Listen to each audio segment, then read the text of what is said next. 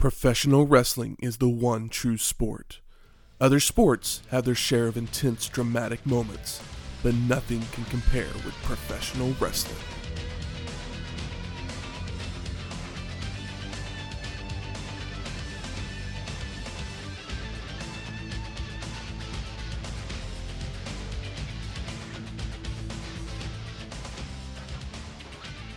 Welcome to Wrestling History X, where three friends come together to talk about the stories behind the matches.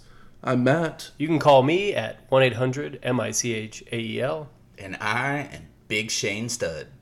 Welcome to episode two eighteen, Monday Night Nitro. Something's going to happen. Something. We're covering a Nitro. That means something's going to happen. Or maybe it's just a really good episode. Maybe. We shall see. We'll sh- we shall see. But usually if it's a really good episode, it usually means something, something happens. happens. Yeah. Hmm. This was the fifty-first episode of Nitro, produced by W C W. It would take place on September second, nineteen ninety-six, from the U T C Arena in Chattanooga, Tennessee. So one week off from full the year. full year. Yep. And this episode had a T V rating of four point three. Not bad, not bad. And I believe that Raw was on hiatus and this week. Probably had a dog show. Yes, yeah, I, I think it was a do- dog show or Basket. tennis or something Is going on. Yeah. So, yeah. Westminster. Crazy. Westminster tennis show. Yes. I'd watch dogs play tennis. Who would? I don't know. I'd be intrigued, yeah. yeah. That'd be interesting. Did they put it on their tail? Or did they hold it in their mouth? Tomato, tomato. Pretty much. But we are in Tennessee. Boy, are we ever. So, Shane, did you do what you do? Well, here we are. Chattanooga, Tennessee. Home of the Chattanooga Choo Choo. So I did what I do, and I looked up on the uh, old internet the official dessert of Tennessee. And it turns out it's something that I've always been intrigued by, but never actually tried. I've had different versions of it as far as like ice cream with the same flavor or a milkshake that we have at work with the same flavor using that ice cream. But I've never actually tried banana pudding. You've never had banana pudding? That's what this is? I'm yeah, excited. It's banana pudding. Damn, you never had banana pudding? No, because I mean, I grew up in Nebraska and it wasn't really a thing that we had up there. And I was a kid that was afraid of all kinds of things growing up, and anything that didn't sound like it belonged together didn't get put in my mouth. So, you know, well, banana and, and pudding didn't sound right to me. Oh, but it's so right. You want to hear the weirdest thing? My wife likes banana pudding as long as it doesn't have real bananas in it. See, a lot of people like it's like people like the onion flavor without the onion texture. I, I like bananas, but I don't like banana-flavored things, typically. Oh. Like artificial banana flavor. But I'm willing to try it. Because, you know, the Runtz candies and whatnot, I always put those specific ones aside because they just had too funky of a banana flavor, or banana taffy I never liked. But here we go. Banana pudding. Let's try. So good. I love banana pudding. Whoa. Okay. Does this one have real bananas in it? I don't, I don't think so. Think I don't so. Think so. Uh, this here is It's got from... vanilla wafers, though. Oh, yeah. Wait, there's something at the bottom. Oh, yeah, that's that's a wafer. Yeah, there's a big wafer, big wafer at the bottom. Yeah, yeah. Damn. Kind of I like love, a crust. I love banana pudding. This here is from old Clark Crew Barbecue. Oh. I've actually had this before, though. Yeah, I've never I've never eaten at Clark Crew, but I looked up banana pudding, and that was the, the one that was ranked at the, the top of the list on Yelp, so I figured, what the hell, it's on the way. Yeah, it's a solid barbecue Even better. spot. Solid barbecue spot for sure. Very good barbecues. Hmm. Uh, Might have to try them sometime. Hmm. Yeah, I could, I could definitely eat, the, eat this more often. I am curious to know what it would taste like with the real bananas in it too. So even better. I mean, just I was kind of gives that additional texture and flavor of a real banana. Do like a bananas Foster pudding or something.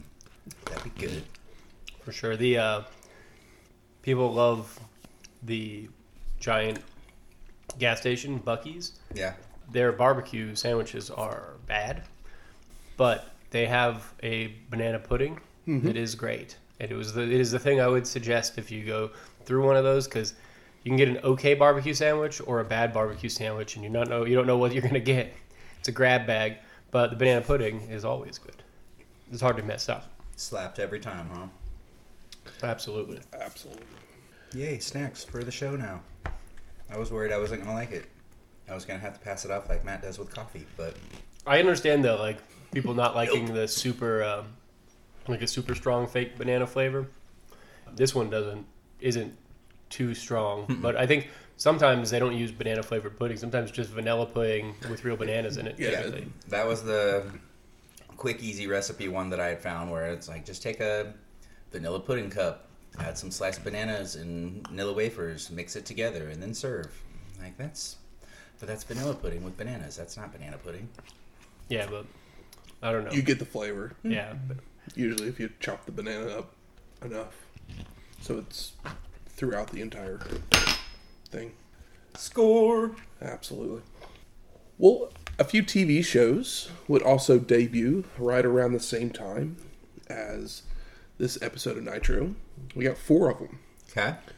We got the animated series of Mighty Ducks and Superman. Never watched either of those. But the Superman one, like the W B one, that's yeah, yeah that that was a basically good show. Continuation of Bat, the Batman, yeah, the same style. And then they did like, I think it turned into like the Unlimited. Yeah, thing. They went into Justice League. Yeah, and, those were those were good shows. Yeah, but we also had Big Bad Beetleborgs. Never watched and that Blue's one. Clues. Okay, now that one I have seen. Blue's Clues, I think I was, like, a little too old for it, but my sister was, like, two years younger than me. So, like, Nick Nick Junior, it's like, oh, like, you know, I saw a good amount of Blue's Clues. Good old Steve. I was a big fan of uh, Face. Yes, I had to think for a second there. Because, I mean, I was way too old for Blue's Clues, but I have way too many nieces and nephews. I shouldn't say way too many. I have just the right amount of nieces and nephews. There you go. Which is, like, tons. But, yeah, I, I learned all about Blue's Clues. Blue's Clues right from the start, just because of all the, the uh, nieces and nephews and the fact that I have, well, at the time I had several sisters that were doing daycare, so Blue's Clues was a big thing. Blue's Clues and Barney, baby. The mail song was always my favorite. Yeah, I was trying to remember how it goes. Clues. We just got a letter. I mean, everything had the same song, it just had different words. Now, Big Bad Beetleborgs, guys. I remember Battle, uh, what was the Transformers with t- tigers and monkeys? Uh. Beast Wars. Ah. Okay. I remember Beast Wars. I mean, Bad, Be- Big Bad Beetleborgs, I think I remember the toy commercials. I don't know if I ever actually watched the show.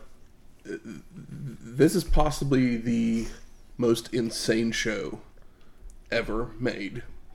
It's made by the same people who do Power Rangers. Okay. Okay. But it's like a horror T V show combined with, like, Power Rangers. So these kids go and find this haunted mansion, and they run into a ghost who ends up giving them the... granting them one wish, and they all wish to become their favorite comic book hero. Okay. Which happened to be the Big Bad Beetleborgs. And so then they fight off all of the other ghosts as their favorite superheroes. So are they wearing, like, costumes, or are they big beetles? No, they're costumes. Okay. But they turn into one big beetle? Or no? No. Okay. The Borg thing makes me feel like there's some kind of mech suit a la... Yeah, I mean, it's a, it's a, it's a mech-looking suit. Okay. I was thinking that, like, maybe they had, like... Because the Power Ranger suits are just, like... spandex. Yeah. Okay, yeah, I got you. That's They're like a clunkier Power Ranger. They yeah. got armor or whatever. But that, ah, like okay. each one of them has like horns, like a like a. I didn't. Re- I didn't. I didn't realize there was a like haunted house element to it. Yeah. But now I do remember I, seeing video. I didn't either. Covers yeah. at Blockbuster. Because I literally just watched the first episode maybe like a year or so ago, just to like see what it was. See what it was, and I was just like a little flabbergasted. Like, after watching one episode, I was just like, no. Like, could not watch this to save my life. So do they do in typical Power Ranger style where it's, you know, American kids in this one scene and then all of a sudden they transform into the Beetleborgs and it drops in the footage from Japan? Yes, because it's combat yeah, that, footage from yeah. a Japanese Okay, that was show. My question as well. Because it's, I mean, it's a Saban. It's a Saban, it's a Saban show. So like, and that's probably another reason why I never decided to watch it, because you know I had to watch several episodes of Power Rangers with the nieces and nephews, and then V R Troopers came along, and that was just terrible. V R and Troopers is pretty bad too. I, I never really felt the need to watch anything. You know, a Power Rangers movie came out, so I decided to watch that one because the nieces and nephews wanted to go to it, and the movies are fun. Then I was done from there. It was like, all right. I'm almost in my twenties now. I don't have any kids of my own. I don't need to be watching yeah. any more Power Rangers. More of a uh, Godzilla guy. Did you ever watch the Mighty Ducks animated series? I don't remember it. I saw both the movies in the theater. Knuckle Puck. Cake Eater. I mean, they basically, instead of it being humans, it was... Oh, ducks! It was actual ducks. I do they remember were from that. A, they were from a... another planet, universe, something like, like that. They were trying to do a Turtles thing, but with uh, hockey. Kind of. And they like, okay, ended up... This does sound more familiar, because I was trying to picture, like, animated children But, like, playing hockey. hockey was, a, like, a way of life on their planet. Uh, because, it's a, because it was an icy planet. Hmm. But they... Well, they actually go through a portal and yeah, end up yeah. on then, Earth, and then they become a legitimate N H L team. That sounds kind of cute. Cool running. Ian Z- uh, Ziering actually voices the lead character. Who's uh? Oh, Steve, Steve Sanders from Steve Sanders from nine oh two one oh. Oh, okay. I was like, I know that name. Curly, the the curly haired guy. Yeah, yeah, yeah. It was, it was like, yeah, it's interesting. I, ne- I never actually saw it either because it was a little bit yeah past my time of watching cartoons. If it was, I watched lot. cartoons for a very long time, but if it wasn't on Nickelodeon, I typically didn't really care. I still saw other things, but I basically was more into the gross Nickelodeon cartoons than anything else. I was definitely a Nickelodeon kid. But, you know, those four shows, a yeah. sense of nostalgia. A couple that are uh, totally memorable, Superman and uh, Blue's Clues, and Superman is probably is still talked about in high regard today. Uh, and then the Mighty Ducks, didn't even remember it. But jogged my memory, and Big Bad Beetleborgs, couldn't have guessed that premise. Literally, if you put, if, if, if you, you, uh, yeah. you want to watch put something that's just the weirdest thing ever, I believe it's out there. The pilot's out there on YouTube. So they fight, they fight ghosts. I'd like to see what the villains look like, but I've got time to do that later. We've got wrestling to talk about, but you know, I'm curious to see what these their villains look like because I know what uh, what Power Rangers villains look like. It's a giant pig with like a Roman hat on. Old pudgy pig. The first episode I ever saw. It's one of the best episodes. Is it really? Yeah. It's the only one I remember. I mean, he's, as, he's one of the most memorable. It's the only that, that guy. Yeah, that's why I remember it. A homeless witch running around a spaceship? Laboratory, yeah. whatever it is. Read a report. It's been ten thousand years. I'm screaming, but my mouth doesn't move to the words. Yeah, I like that they recast her with the like ageless Elizabeth Banks for like the more recent movie. Well, let's talk some Nitro from September second, ninety-six. Flames go down the street with highlights in the back till it blows up the Nitro logo. I mean, the intro. I say it every time, but I love it so mm-hmm. much.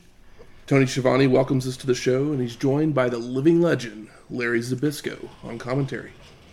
And they preview the matches on the show before Tony sends us to footage from Nitro the previous week, where we see the N W O spray paint the production trucks. You know, and uh, Ted DiBiase showing up, watching from the crowd. They are some pretty terrible spray painters. They are so bad at it. You think they'd get some cardboard in practice? Yeah. yeah. I know they're doing it like on the fly and there's a bunch of stuff going on, but I mean, yeah. I'd like to see their penmanship. I mean, it just, yeah, it looks very sad. It's, it, like, it takes away any of their, their street cred or their, their badness because they're that terrible with the spray paint can. When, in my memory, it was like, I remember them spray painting stuff all the time, but I guess maybe I just never paid attention because it was more of a, what the fuck is happening here yeah, situation. And yeah, you weren't, you weren't quite uh, checking on their uh, ability. But we go to our first match. Diamond Dallas Page versus Alex Wright. Das Wunderkind. It's been a while, I feel like. We haven't seen him since Slamboree ninety-six, episode two oh one. Okay. So it's a little bit. Been a few weeks. And match gets going with Alex doing some kip-ups off of a wrist lock, so D D P nails him with a forearm. But Das Wonder King retaliates with a spinning heel kick and a clothesline that sends Page out to the floor. Wright follows out with a plancha and continues the attack with right hands and European uppercuts before rolling D D P in and following in with a slingshot splash for a two count. I like seeing Alex Wright. You know, he's got a fun moveset for W C W, especially in that period right before we start to get our cruiserweights. He was one of the f- flashier guys. Oh, yeah. Not as tenured, of course, but with the right guy, his stuff comes off clean. His definite, uh, like, nineties porn music. Or, uh, oh, yeah. Music yeah, yeah, and, the E D. Like, yeah. Not a, not afraid to bust into a little dance break. No. Does his little, you know, pre-version of the floss or whatever it is. Like Conan, Conan O'Brien floss. Not, oh, yeah. Uh, not the thing that the kids started doing. Not the Fortnite dance or yeah. whatever. Alex's whip is reversed, but he comes off the ropes with a crossbody that Page ducks, sending Wright flying into the ropes, allowing D D P to gain control with stomps, chokes, and a tilt-a-whirl side slam for a near fall. And from what I hear, uh, Diamond Dallas Page has been messing around with the Guerrero family. Yep, he's uh, pissing off Eddie, pissing off Lil Shabo. Yep. Page hits a sit-out powerbomb for a two-count, and he goes for the cutter, only for Alex to shove D D P off into a corner, catching him on the bounce back with a belly-to-belly suplex for a near fall. Wright hits some uppercuts, mounted punches, charges, and flips off of Page's chest, but D D P drops him with the diamond cutter out of nowhere for the pin and, and the win. win. Diamond cutter out of nowhere. Alex Wright shouldn't have been trying to stunt on him mm-hmm. with that fancy flip. I know, I was like, what? What does this flip do for you? He felt too good about it, and then he got diamond cuttered for it. I mean, you know, it was a good out for his loss, but Diamond Dallas Page is obviously, I mean. Yeah, Alex showing his youth there. Yeah, it's like, I mean, they're talking about him having a feud with the Guerreros, so I didn't think that uh, Alex Wright was long for this world yeah. in this match. But it's a solid, solid first match. It's fun, it's quick, hard-hitting, and there's uh, some fun moves, and this crowd's hot. Uh, it's N W O fever. There's homemade N W O shirts probably for a while. Yep. for, for through all of ninety-six until they make enough for of them. Life. Yeah, until they make enough of them, and then people will purchase them. We then get Mean Gene in the aisleway, where he interviews the referee, Nick Patrick. And Okerlund interrogates him about possible slow counts in that last match, which I don't remember seeing any. No. But, you know. But Nick Patrick is... That's the is, story. That's is, the storyline that they're going with here. He, he's suspect. I yeah. mean, we all saw uh, Hog Wild. Yeah, the double shoulder block, whatever it was, to the knee. Hey, man, if it doesn't work down the first time. Patrick then brings up the controversy that Mean Gene continues to stir up. But if there is so much, why do I still have a job? Good point. Mm-hmm. Nick then talks about Randy Anderson, how he blew a call in a Hogan match. Is Okerlund all over his ass? He's got points. True. Put your money where your mouth is, Gene. Patrick continues saying he is sick and tired of it, and all the things you're hearing about me are lies, before saying if you're in the ring with me, you better follow the rules. That's right. He's going to call it by the book. He's going to stick to the letter. All those other things. Down right the, down the middle. Right down the middle. We then go to break, where we get Mean Gene and Marcus Alexander Bagwell doing a merch commercial. But when we return to the arena, Okerlund's in the locker room with Colonel Robert Parker and Sister Sherry.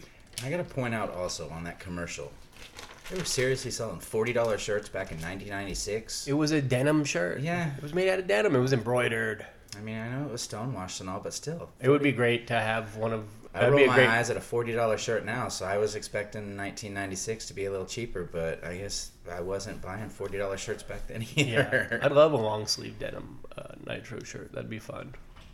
And the Colonel says that Harlem Heat is going to be on their own tonight because he has gifts for his sweetie. A leather vest and leather chaps. And I was like, wonder what he has on his mind. Yeah. Bring out the gap. I like he calls her Twinkle Eyes. So we go to our second match, Greg Valentine yeah. and Buddy Valentino versus Harlem Heat of Booker T and Stevie Ray for the W C W World Tag Team Championships. Greg! We haven't seen the hammer since Royal Rumble ninety-four. Damn. Episode one ten. Greg's looking looking all right. Again, he doesn't look like he's aged today. He's never looked better than he does when he's in a W C W ring. He's actually still held up today. If you've seen mm-hmm. any, like it's like he's old, but like you know, he's always been a barrel-chested guy. He's not like super out of shape. He still has that tiny little face, and his age is finally caught up to his. Supposedly, lips. He's one of the nicest, one of the nicest guys to do it. Granted, you know, we haven't really, we didn't really cover his heyday, but. He's always been a solid, solid hand. Mm-hmm. Absolutely.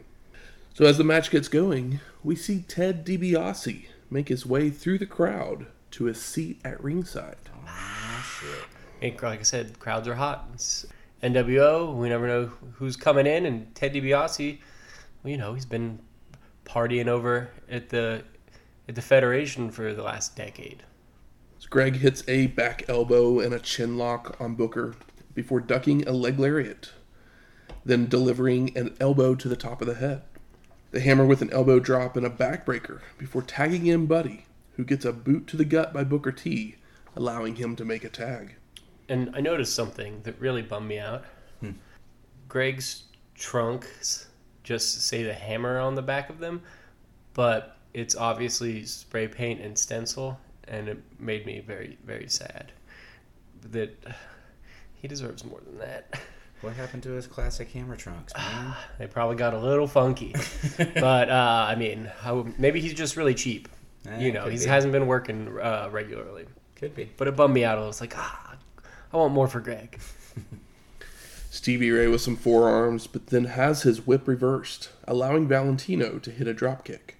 Stevie then reverses a whip, sending Buddy to the ropes, where Booker kicks him in the head from the apron, followed by an elbow drop from Stevie Ray. Booker stretched that leg out twelve feet or something like that. I mean, that dude's got... People talk about wingspan. That guy's got legs all the way up to his chin. A running clothesline and chokes from Stevie, followed by a leg lariat from Booker T on Valentino for a two count. Harlem Heat keeps up the attack with a thrust kick from Booker, a scoop slam and side slam from Stevie Ray, before a Harlem hangover from Booker T for the pin and, and the win. win. We then get Mean Gene in the aisleway with Harlem Heat, and Okerlund says they will defend their belts versus the Nasty Boys at Fall Brawl. Yeah. With Stevie saying he's sick and tired of the Nasties getting in their business. It's been enough time for for them to have another feud, right? I mean, it's been it's been a little bit, but I just hope there's no garbage. Yeah. Booker continues with that they finished them a while ago, and he doesn't know what gives them the courage to try again. And suddenly Stevie Ray goes flying into the cameraman, and then into the ring, as the Nasty Boys attack from behind. They're the boys. They're beating Harlem Heat down, sending Stevie into the steel steps, before hitting a spike pile driver on Booker T inside the ring. Nasty Boys. Stevie Ray's back to his feet, so the Nasties go back out after him, brawling as we head to commercial break. But not before the one eight hundred Collect... Replay. Oh, one eight hundred Collect. I know. It back when you back. had to call a number so that that number could call somebody for you so they could pay for that call. Yeah. Oh, the good old days. Remember the the collect wars of the nineties? Oh, yeah. Like ten ten two twenty? Yeah, ten ten two twenty. one eight hundred Call A T T. Which one was the one uh, Had a Baby Eats a Boy? Greatest commercial of oh, all yeah. time? We still use that one occasionally. Yeah. You remember that, Matt? I have no clue. What it was like a one eight. I don't know if it was Collect or A T T, but it was a collect call commercial, and you have like a few seconds to say your yeah. name. You have a collect call from. I mean, I know. Baby Eats a Boy. I know what a collect call is. Yeah, but the, the joke was that like I they they just had the kid, the but they were calling like their parents or something to tell them they're like, "Had a baby, it's a boy," but instead of paying for it, they'd say gotcha. that fast for the name. Yep. And "Had a Baby, It's a Boy" was. Uh, I used to do that often. It's funny. It's a really, really yeah. good commercial. Make that call because I had no change because after a while the operators just got tired of connecting calls because your payphone quote unquote ate your quarter. Yeah, you're like, uh, yeah, like, Mama Tree, pick me up. yeah. yeah, off work late, yeah. be home soon. But it's so it's so it's so clever that they were like, oh, like selling their service by showing ways to cheat it. because long distance was way too expensive. We all still remember this now. I guess two or three of us still remember it uh, to this day, but that's enough of the uh, collect call corner. We come back from the commercial, and we get a Glacier training montage. Ooh. How long has this band been coming? He still hasn't debuted at this point. I know. It's crazy. And it almost looks like there's two different guys, because like, they just show different clips of him like doing kicks or whatever, and then he had uh, like nunchucks or whatever, and I was like, well, maybe there's two guys now, but it was just Glacier. Yeah. He was just showing. It's like, what is he going to do with nunchucks? You can't use them in the ring. Well, you'll see once he debuts. That's that's his moveset. And it's like, hi, I'm in the ring. I'm going to pretend to use nunchucks. Well, do the little nunchuck moves and uh, my karate chops like I'm doing in the little training montage. Yeah, I don't really remember much of Glacier matches. They've really put a lot into the, these promos, though. They've been going on forever. Yeah. I believe he debuts the Monday after Fall Brawl. Okay. So he's got a debut before Halloween Havoc. And then, otherwise, it's just, I said Havoc. It's okay. And he basically disappears to Saturday night real quick. Really? Yeah. They're like, ooh, it's kind of, he uh, has just maybe a shorter reign than even the Shockmaster. Basically. Yeah. Shockmaster, they at least took the mask off and like put him into multiple pay-per-views. So. Yeah. He's got the popularity of Renegade without the I'm tied to Hulk Hogan factor to him. Oh, Renegade. We then go to our third match. Dean Malenko versus the Lionheart, Chris Jericho. I'm all for this. Absolutely. And Mike Tenay joins the commentary booth for this match. And we're also told that he will be a permanent part of the second hour in the booth from now on on Nitro. We're happy to hear it. Uh, we're all Mike Tenay fans. Yep. Uh, Mike Tenay is a wrestling fan, which doesn't happen all the time in wrestling. Looking at you, Eric Bischoff. So the two start the match with some fun mat wrestling and arm wrenches when Chris would hit a back suplex. They would then start running the ropes with athletic leapfrogs and roll-throughs, only for Jericho to nail a reverse enziguri, a spinning heel kick, and multiple other kicks. But Malenko catches his leg finally and drops Jericho with a back suplex and a brainbuster for a two count. E C W. There's some fans out there that know what it is, and we're in Tennessee, and they got yeah maybe maybe they get E C W on channel fifty-three or something out there. Uh, but there's a couple E C W chants at a maybe the first E C W chants we've heard outside of an E C W ring. I think there's been some. Oh yeah, I guess yeah. W W F had, like, show. Yeah, well, you, when they were in Philly, ones, when you had Public Enemy when they first came on. Yeah, that's, a good, that's a good point. Yeah, and then th- there was also that show more recently where the long hair guy was uh, it a show, and then on well, E C W, the King of the Ring was in Philadelphia, and I think uh, there was chance for E C W that yeah, night too. Yeah, I think the long hair guy was there, and uh, somebody, I think Shane Douglas or Taz gave him shit at, at an E C W show for going to a W W F show. Fun stuff. So Dean's stomping away on Chris, and he begins to wear down Jericho with holds, as DiBiase decides he's seen enough of the show and leaves up the stairs to the concourse. And I was like, this is the match you're going to leave on? Yeah. Like, well, I mean, you know the N W O doesn't have a an affiliation or a fondness for the, the cruiserweights. They're there to destroy the cruiserweight division, so... At least that's the way the cruiserweights eventually feel. So this is planting that seed. Is how I saw it. The uh, yeah, I mean the first two matches weren't bad, but uh, for T V matches. But this is Dean Malenko and Chris Jericho. Mm-hmm. This is fucking good. This, yeah, this is pay per view worthy like matchup. Maybe that's what it is. Is you know, I can't contend with these guys. These guys are too good. These guys would have been great during my nineteen eighty-seven nineteen eighty-eight run where. Old Ted DiBiase was treated like a superstar. Malenko has a head scissors on, and he's using leverage from the ropes for a little extra help. But Jericho is able to get to his feet with Dean on his shoulders for an electric chair drop.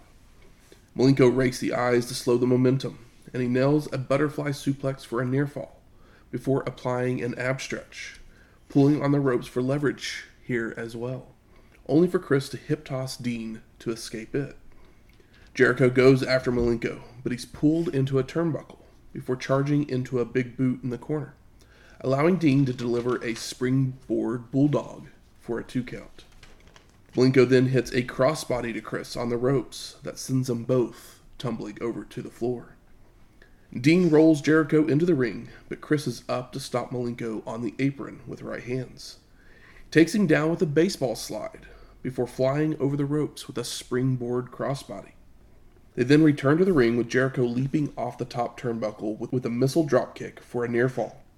He goes for a tombstone, but Dean reverses it into one of his own for several two counts.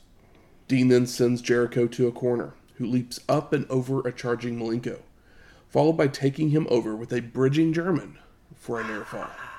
I like the mix of cheers and jeers for Jericho. It's like he's newer here, but like crowd's not fully behind him or, you know, against him. It's like neither of these guys feels like a full heel yeah. or face. Chris hits a spinning wheel kick, followed by the two men fighting over a waist lock, only for Jericho to reverse it into a wheelbarrow victory roll for the pin and, and the, the win. win. So they're working on making Chris Jericho a big blonde baby face? Heck yeah. Mm-hmm. I mean, he sure looks like one at the moment. Yeah, he he definitely looks more at place than when we were seeing him in E C W. I mean, he he was at ease in E C W, but he just looks looks great under the brighter lights in W C W. Oh yeah, and you know, doesn't help that. Yeah, doesn't hurt that Dean Malenko is on the other side of the ring from yeah. him. I mean, yeah, there's only a few other people that could be better. That would be better for to, like to do the job for him. Obviously, Benoit's not going to do it on T V at the moment since he's in the Horsemen and yeah. a little more a little more established, but like those those three guys, it doesn't matter who's on either side of the ring, you're going to get a solid match, and if it's on pay-per-view, probably a great match.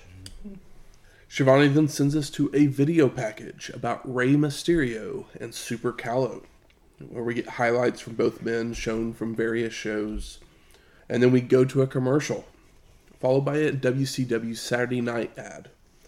Steve McMichael takes on John Tenta. Ooh. The Blue Bloods have split up. Mm-hmm. So already? Squire David Taylor and Earl Robert Eaton will battle. Plus Jericho and Macho Man and more will be in action. Mm-hmm. R I P Blue Bloods. I know. They were too short. Yeah.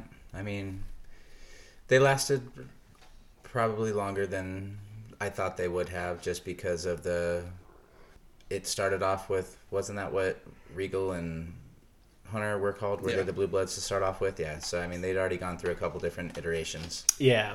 But I just meant the more recent one. Yeah. Earl Robert of Eaton. We then go to our fourth match. Brad Armstrong. It's Brad. Versus the Giant with Jimmy Hart. That's a mismatch. And we haven't seen Armstrong since Slamboree ninety-six. Poor Brad's going to eat the... Episode two oh one. Poor, poor Brad's going to eat the pin. A little bit. Brad tries to use his speed advantage, sliding under the Giant and hitting multiple drop kicks, but just gets shoved away. Armstrong goes for a waist lock, but the Giant again uses his power to shove Brad to a corner for forearms, turnbuckle smashes, and boot chokes. We then see a black limo pulling up outside of the arena. Who could it be? While the Giant continues the punishment in the ring. Armstrong's picked up, but he wiggles his way free to attempt a sunset flip. But the Giant just picks him up by the throat to throw him down. Brad is then tossed to the floor, followed by the Giant dragging him back up to the apron by his hair. Only for Armstrong to hotshot the big man across the top rope. Brad then comes off the top turnbuckle with a missile dropkick that staggers the Giant. Yeah. And Armstrong charges in, only for the Giant to grab him again to deliver a chokeslam for the pin and, and the win. win. Nobody gets up from the chokeslam. And we see the limo still outside as we head to break. But when we come back, the following announcement has been paid for by the New World Order. It's in black and white, and Hogan's on a stage saying that they don't have to sneak around anymore. They don't have to hide in the shadows. We are the champions of the world. We've got the N W O belt.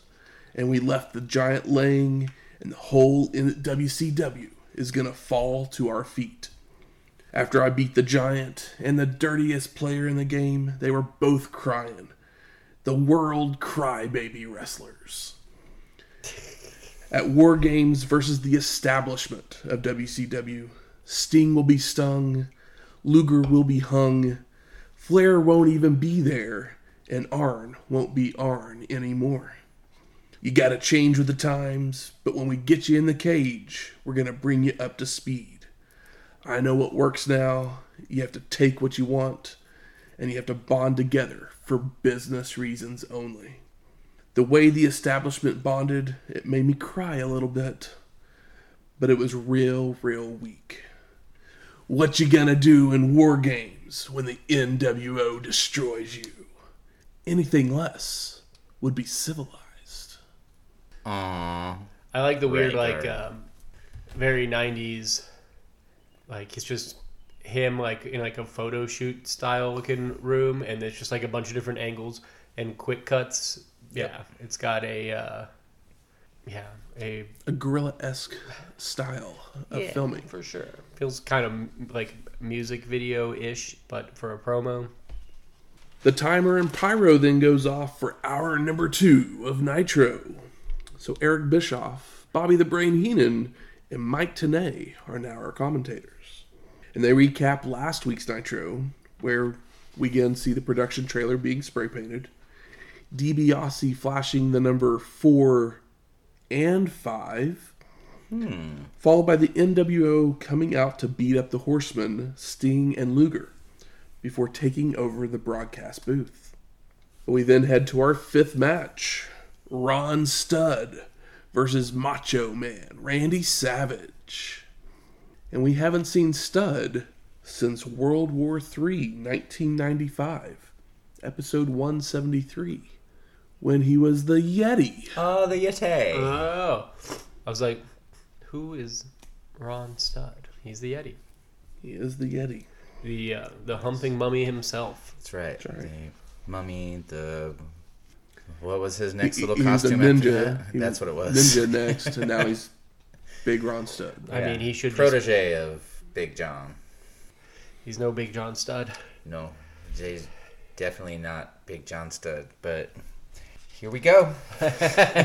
So Ron uses his size advantage early on with forearms across the back. He is big as hell. A double choke lift and ramming Macho into turnbuckles. We go outside and we see the Outsiders and Hogan getting out of the limo, with them acting like another person is in there, but they close the door so the camera can't see inside.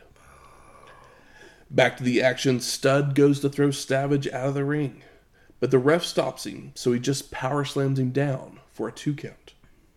And Ron starts to argue with the ref, which allows Macho to recover and pulls Studd through the ropes to the floor, where Savage flies off the top with a double axe handle. With a double sledge. Mike Tenay says that Ron Studd was in the New Japan dojo. I was like, he obviously didn't last long. Hmm. Maybe that's where he met John. John seems like he would have been bit, like not...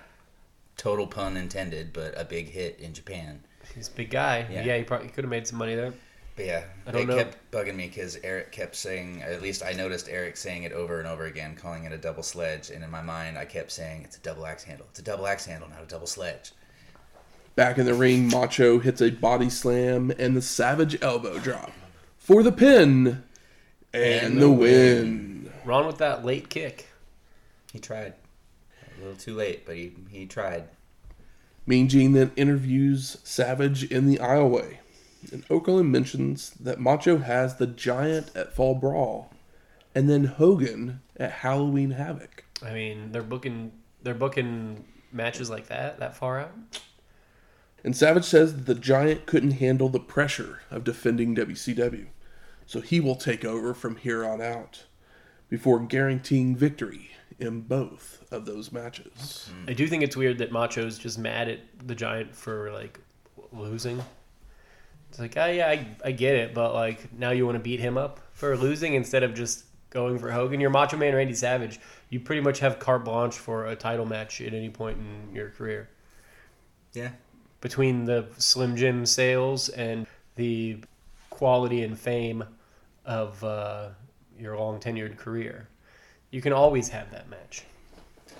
I just wish Randy would remember that he didn't beat Hogan right away either. He had to lose to him a few times. Not that I'm, you know, standing yeah. up for the giant, but come on, he's he's a young twenty-something who's just finding his feet. We all know that Randy's intense and uh, doesn't like it when he doesn't get what he wants.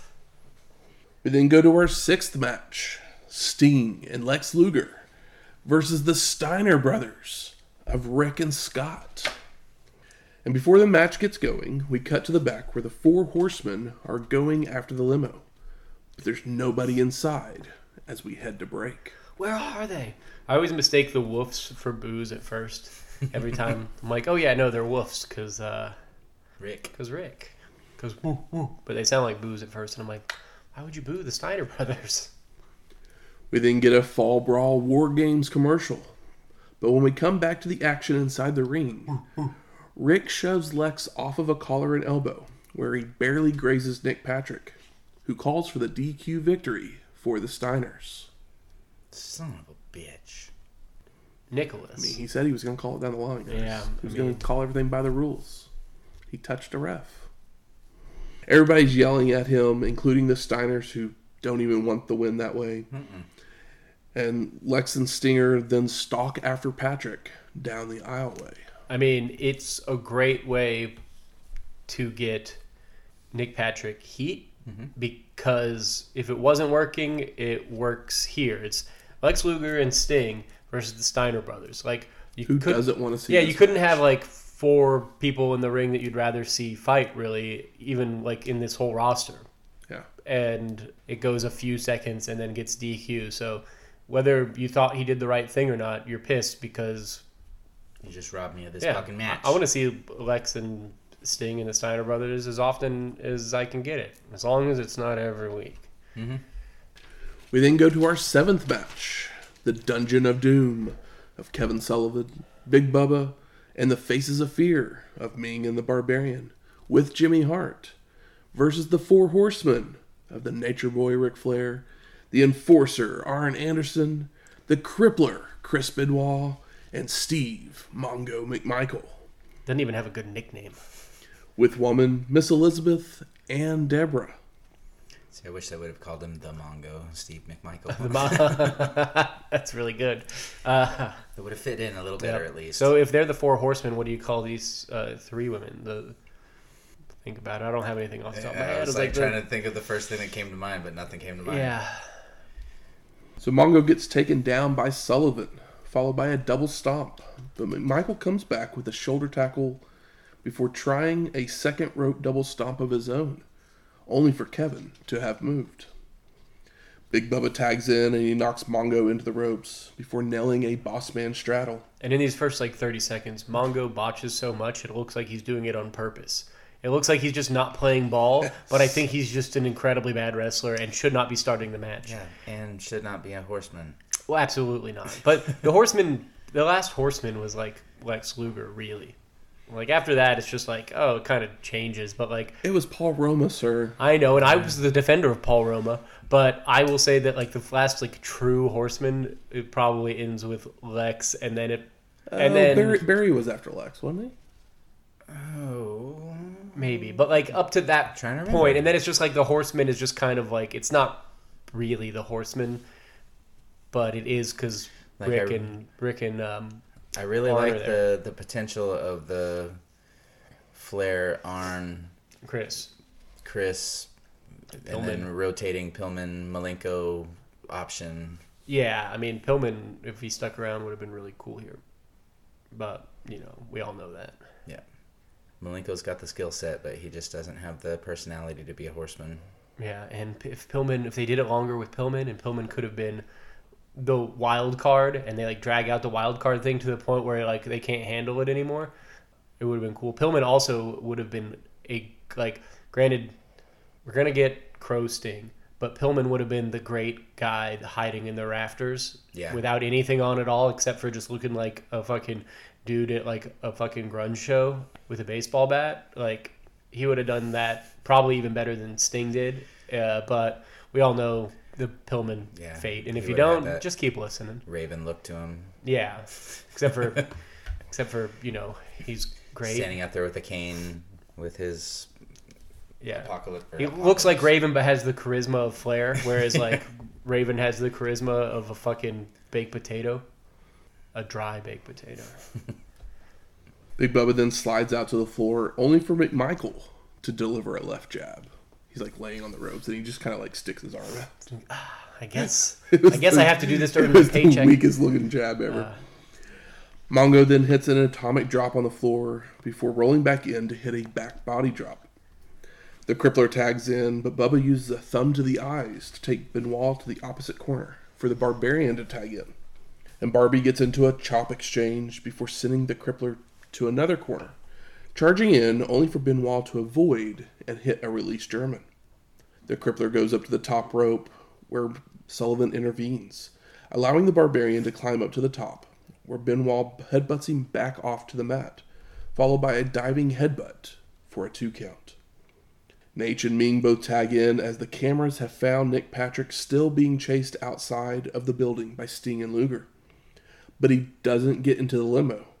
Instead, ducks behind a semi-truck, only for Sting and Luger to see Ted DiBiase getting into the limo. Oh, it's confirmed. It's confirmed. And the Stinger grabs a cinder block and throws it through the door window as Fucking the limo drives off. Awesome. Yep. He just like picks up a rock, doesn't even think about it for a second, and just slams it through the back window. It actually, we've all know that from here to at least two thousand, limos become abundant.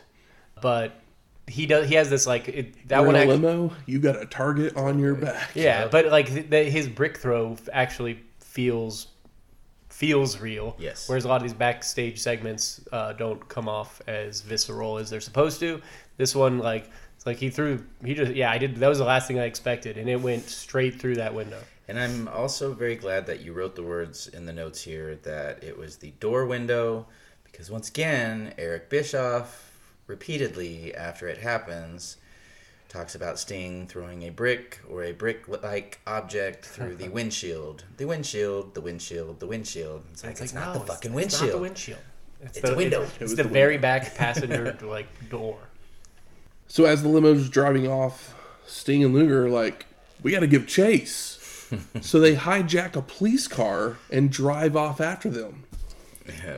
I'd love to hear that A P B from the Chattanooga police. I don't remember which one of the announcers, but yeah, as it was happening, and Sting and Luger, or Sting and Lex are going to jail. Yeah, we've got two two large men uh, uh, in, in face paint, in face paint, uh, and driving a yeah. police car, yeah. uh, possibly on cocaine, yeah.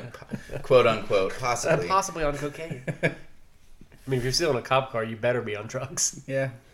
Or at least dressed like that, I guess. Yeah, at least as big as Lex Luger. Back in the ring, the Nature Boy is being pummeled by Ming before they go to a test of strength. Rick, I don't know if you're going to win this one, yeah. but you might cheat your way out of it.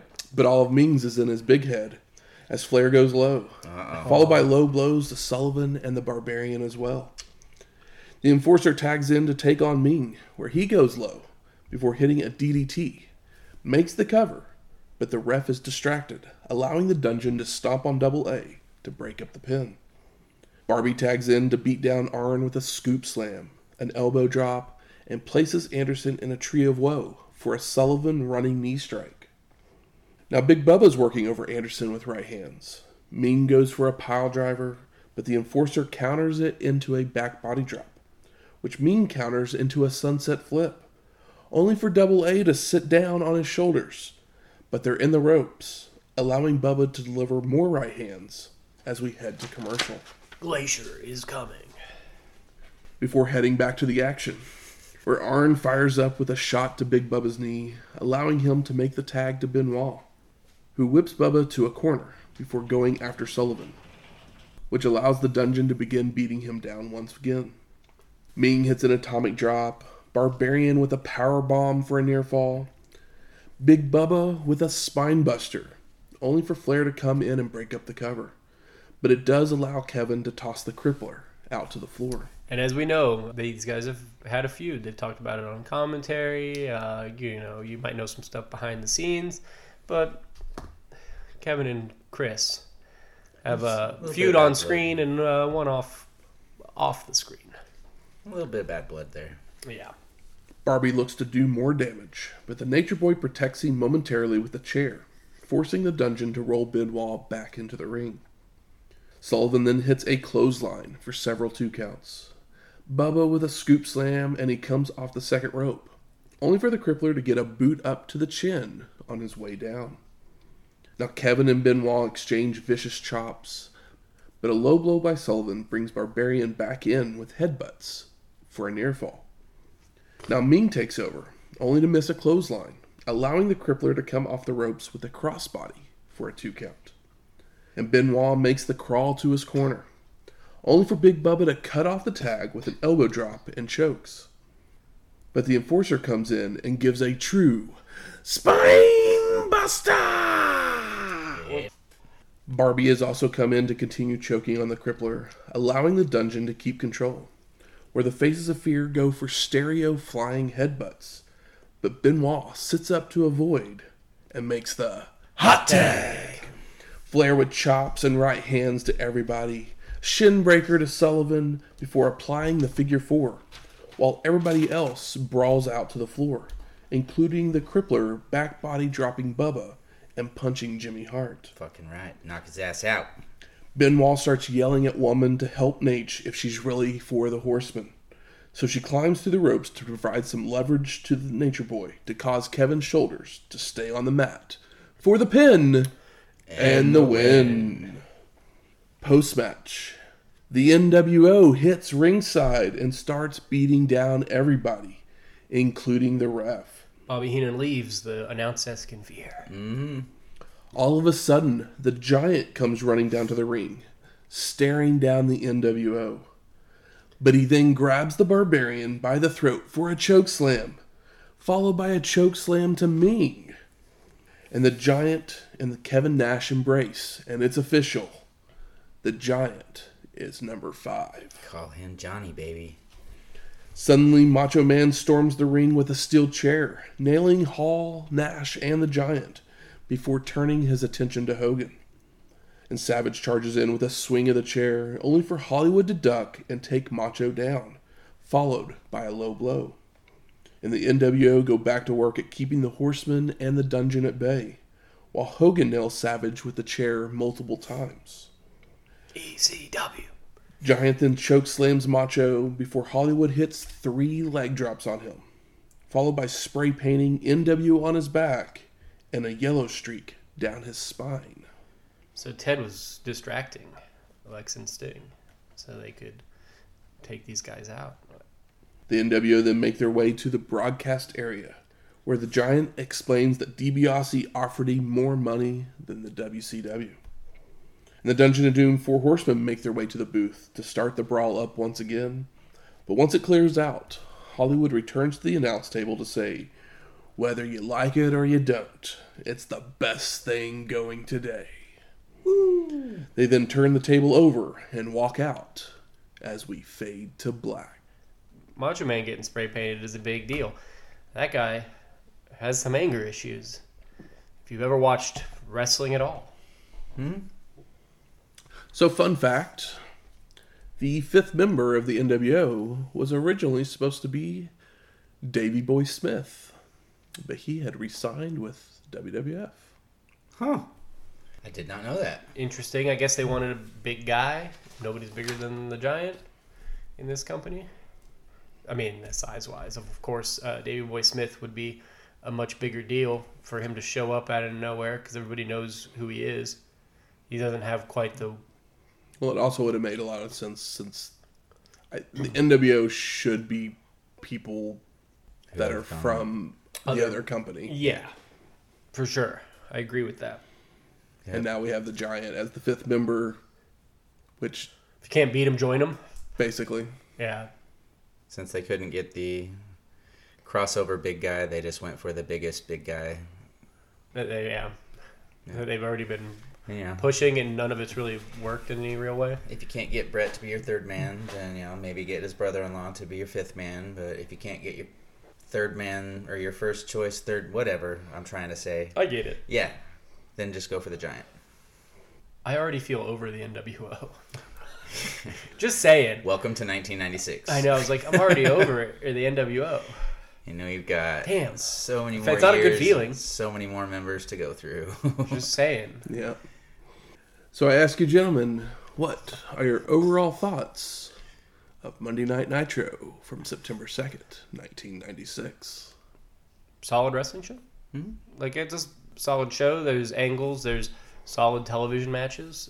There's nothing like in the ring that you like have to see, but there's nothing in the ring that like you're super bummed about, and anything that goes other than maybe Mongo. Mongo, and then like the like giant squash, but the giant squash makes sense. Yeah. Like, I'm not mad at it. But the first few matches, like the tag match is good, the opening match with Diamond Dallas Page and Alex is good, and of course Malenko and Jericho is good, and Jericho got a big, pretty big win on television. Mm-hmm. Uh, yeah, I'll agree with all of that.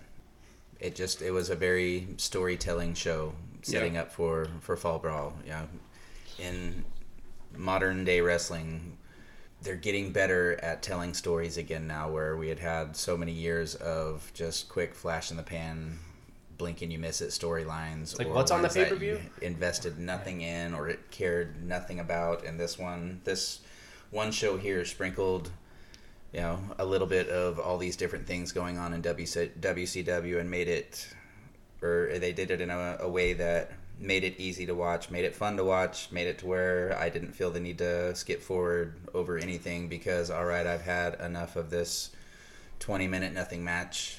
Yeah. Nothing outstayed its welcome, and like you said, it was, everything was sprinkled throughout the show as opposed to stopping the show for thirty minutes to give you all of this information.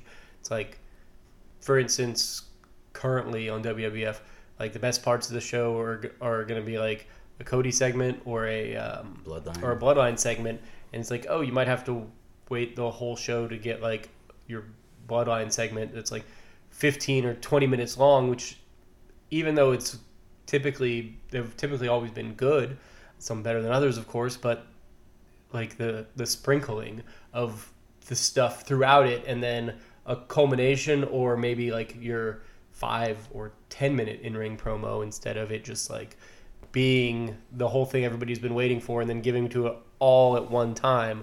They may have tapped out before they got to that point because you're not always giving them very much. Mm. At the very least, you're giving them very little wrestling. I mean, you guys nailed this on the head with y'all's thoughts. I mean, what little bit of wrestling that's on this show, it's good. There, there's literally nothing that's, I mean... The last match is a little, like, long and sloppy. But I mean, it's a little long and sloppy, but it's, it's actually... a lot of people, yeah. Like... But it's an eight-man tag. How many eight-man tags are not long and sloppy usually? Yeah, then it's not like a Japan eight-man tag where there's like a formula typically. Like, these guys do this all the time. They know what yeah. they're doing. Uh, there's not a whole lot of... When was the last time you saw an eight-man tag in W C W? Can't even think of one. I mean, we don't get to see them that often, so... No.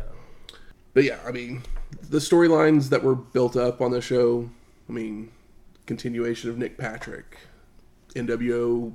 adding members. I mean, that's that's the big yeah. The distraction. That's the big thing yeah. is who's in the limo. The distraction of Sting and Lex was done really well. Yeah, and like you, they don't even like. I don't even know if they point out that it was a distraction, but like it's obvious that that's what the, what the whole purpose was. Mm-hmm. Like Nick Nick Patrick threw the match, so they would chase him, and he ducked out of the way, and they saw Ted, and it was all planned out to get them out of there, so N W O could actually beat everybody down, where yeah. it would be less of a chance of them being able to pull that off with uh, Sting and Luger around, considering that they are top guys. Good. Where, where's the smart marks at? There. All right, fuck you. I think it's time we smark it up. Ooh. So what are some of the best moments of this show? Did we give Nick Patrick an M V P? He's, he was very surprising. Yeah. Remind me, is he the one, his dad was assassin? Or... Yeah, Jody Cat. Hamilton, yeah. Cat. I was trying to remember that. Yeah, he he had a a nice little star-making performance on this show. Just... I mean, that's the reason why his promo, I mean, he's, promo's pretty good. He's cut promos before because he used to be a wrestler. Yeah, and so, his promo was solid, and he knew what he knew like what he was gonna say, and he obviously knew that it was important. So he like it wasn't a sloppy Ric Flair promo. Because literally everything he said is completely true, mm-hmm. but at the same time, it's like we know we don't want to like you. Yeah, yeah. He did it in the the manner and the attitude of. I'm right, you're wrong. Yeah, and he also, and then and then he pissed everybody off after that. We're yep. like, okay, well, I guess he's not lying. And then all of a sudden he stops, gives everybody blue balls for a match they want to see. Sting's brick through the window. Yeah. Loved great. It. Diamond cutter out of nowhere. Yes. Absolutely. The Jericho bridging German was very beautiful to watch. Absolutely. The entire match was just... Yeah. Yeah, that's like super fun. That's I mean, it's a great T V match. Super quality television match. I mean, like that's the kind of stuff you want to see on television wrestling. Absolutely. A competitive match worked well uh, with a upset win. That it doesn't mean that Dean Malenko can't get his win back. He was just better that night. How about most disappointing? Mongo. The beginning of that match where the Mongo starts. And I legitimately thought he just like wasn't playing ball because he botched so much that he was just like mad and trying to fuck stuff up. But it's like that doesn't make any sense. This match obviously uh, matters. It's there bunch. It's all for like storyline, but there is still like the Kevin and Chris stuff, and it's the Four Horsemen, so it should always matter. And Mongo just walking around like a, you know a toddler in a blindfold. Yeah, we've. Uh... In recent years, we've watched, what, like a ten-year-old or twelve-year-old wrestle a tag team championship match at WrestleMania with less botches than Mongo had in the first moments of Three this match. Three minutes of this match. Yeah. Glacier is coming. Glacier, Glacier, Glacier. Yeah. Disappointment. I can't wait till when debuts. We say that Glacier came. Like a rock. I mean, even though... Not getting not getting this the tag match. It's disappointing, even though I know that it's good heat building. Mm-hmm. Yeah. But it was one of those things where it's like it's like they're doing this on this T V show, and I was like, oh, I get why. Like, absolutely. Yeah, as soon yeah. as it happens, I'm like... I get it. Okay, yeah. Makes sense. Because I was like, who's going to lose here? You don't really want to... You don't want the Steiners to take a loss on television. Davey Boy not being the fifth guy. Like, yeah. Like, literally, yeah. as soon as I read that, I was kind of like... That would have been good. That would have been very cool. Yeah, that because makes, that really makes, makes me wonder much more sense than what Giant. N W O would have been like with Davey Boy in it. I mean, he would have been. I mean, he would have been the U S champ guy. He also would have been the best wrestler in the group. Yeah. As far as like in ring work goes, yeah. I mean, it's him, Scott Hall. Like we all know, Hogan or, can work, but Hogan does Hogan. Or so would like he have, it's a different thing. Would that would also the thought process is. Because if the original idea was probably, not probably, Brett. Definitely to have former W W F guys in the N W O. Yeah. Would they have stopped at seven or eight instead of just everybody. Continuing to grow when, like, literally it's like, who's not in the N W O? Yeah. Have you ever watched WrestleMania? You're in. Yeah, for real. It's like, yeah, if it was, if they only stuck to that formula, it probably could have. But once they opened it up with the Giant, it's kind of like, well, now we can just kind of bring in whoever. If, you know. It makes me wonder with Davey Boy, if he would have been the fifth member, would that have led to his downfall quicker? Being onto or on the the same faction with Scott Hall and the party habits that he was known for, having the two of them. Yeah, for sure. Yeah, so I mean, it, it has its positives that he wasn't there, even though he. Wasn't long for the world, but... Better on paper than the Giant, yeah, for sure. It still makes me wonder what the hell it would have been like. Davey but, I mean, Boy the Giant... But the thing... White. The other side of that is... I mean, I think you're saying it wouldn't have been the Giant, but I'm thinking of the positive things that the Giant would have remained as a contender to Hogan. Yeah, mm-hmm. yeah. Instead Absolutely. Of just being like, well, it's the Giant. Yeah. He has nothing, he has nothing to do now because... Yeah. He's just a lackey. He can't contend for He's the belt. He's not a believable babyface yeah. yet. How about best performer of the night? I mean, you mentioned Nick Patrick earlier. I, I don't hate that one. Yeah, yeah that was just him. Kind of a fun M V P, but I mean, we probably give it to maybe Chris. I mean, Jericho. Wrestling-wise, it's definitely Jericho. Mm-hmm. Storyline-wise, it'd Nick probably be Nick. Or... Yeah, I mean, it's it's a hard call. There's there's several that are, are worthy. Absolutely. How about most surprising? See, I was going to put the whole Davey Boy fifth member thing just because I had no clue yeah. that was even a thing. That's kind of like, yeah, thing. the thing that you brought to it. But for on the show, it was nice to see the hammer. Yeah. That's That was my surprise. I was like, ah, oh, just good to see him. Like, he popped up, and I was just all like... Oh, I love the oh, hammer. Love yeah, the hammer. Yeah, just was a, was a little warm, fuzzy feeling. Nasty Boys are back already. But the Nasty Boys, if they're not in a trash match, can be good. Mm-hmm. They're a good tag team. It's just as if Heat and them have a match that doesn't involve a concession stand, I'm not opposed to it. Making their way to the ring! It's trivia time! So this week, the category is pay-per-feud. We're back, and it's time to play the feud! Let's have it! Shot. Five points if you name the show with the first match that I give you. Points descend with each match given. So, the first match is Max Payne versus Johnny B. Bad. Well, I know the promotion. Yep. Yeah. I, I do not know the ninety-three, show. ninety-three ninety-four, correct? Correct. I'll take the second one. Mm-hmm. Second match. The Horsemen of the Enforcer, Arn Anderson, and Paul Roma versus the Hollywood Blondes of Stunning Steve Austin and Flying Brian Pillman for the W C W and N W A World Tag Team Championships. Damn. Got a year in my mind. Need the name of the show. Yeah. And he didn't give me any stipulation matches, so it's probably not a Havoc. I don't mm. know. And I don't know why I'm giving that away either, but that's my thought. I've got a show in mind. I just don't know for sure if that's the right one because, yeah, I'll take the next one. All right. For three points, Ravishing Rick Rude versus The Natural Dustin Rhodes for the vacant W C W United States Heavyweight Championship in a thirty-minute Iron Man match. I think I might just gamble here. Go for it, if you feel it. The only problem is, I'm just going to go for it. Because of the amount of belts, I want to say a Clash ninety-three. That is incorrect. But I feel like we don't watch as many Clashes. That's why it was a gamble. I'll take a guess. Go...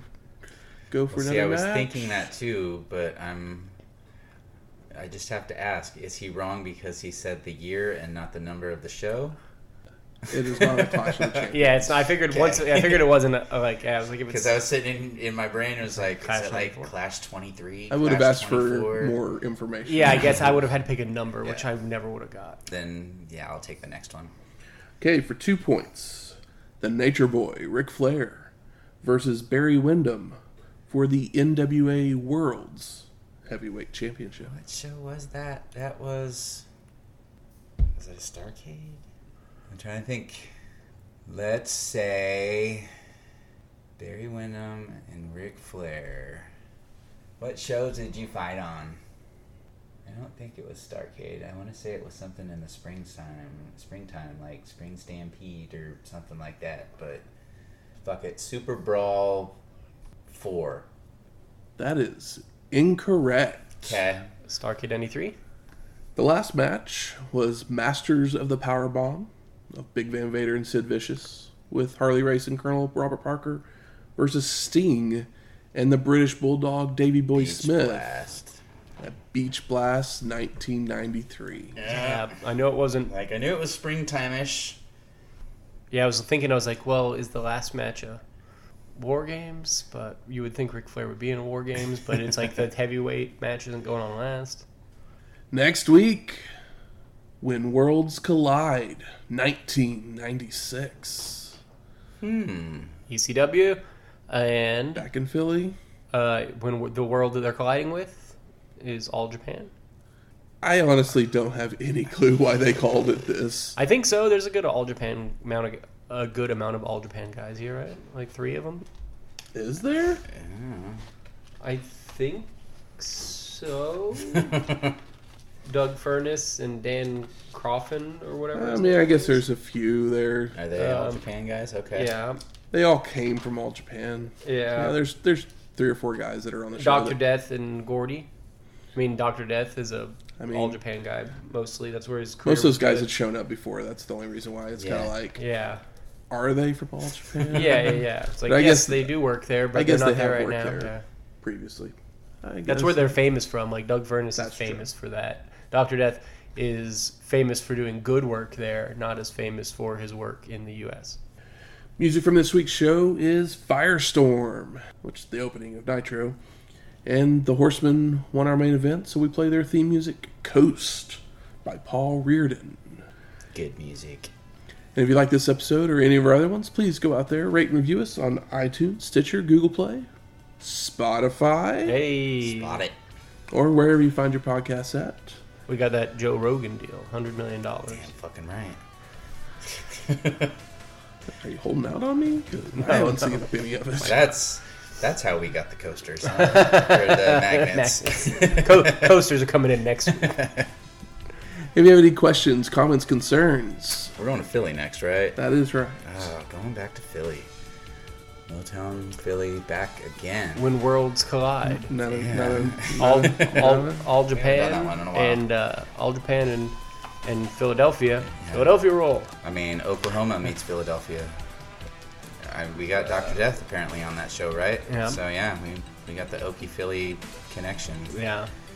If uh, if you've ever been to Philly, if you have any knowledge of Philly foods, drinks, desserts, snacks, I don't know, something, hit us up on the, the old Twitterverse. Slide into our D Ms. Give us a shout out, something. Maybe we'll send you a magnet. Who knows? Who knows? Possibilities out there, folks. But yeah, we're we're going to Philly, so you know that's always my fuck. It's becoming a kryptonite. I can't wait until E C W goes other places. It's gonna be weird. Sometimes you go to Queens. True. If you have any of those things, you can always email us at wrestlinghistoryx at gmail dot com or find us on Twitter at wrestlinghistox. That's wrestling H I S T O X. We'll talk to you next week. Later.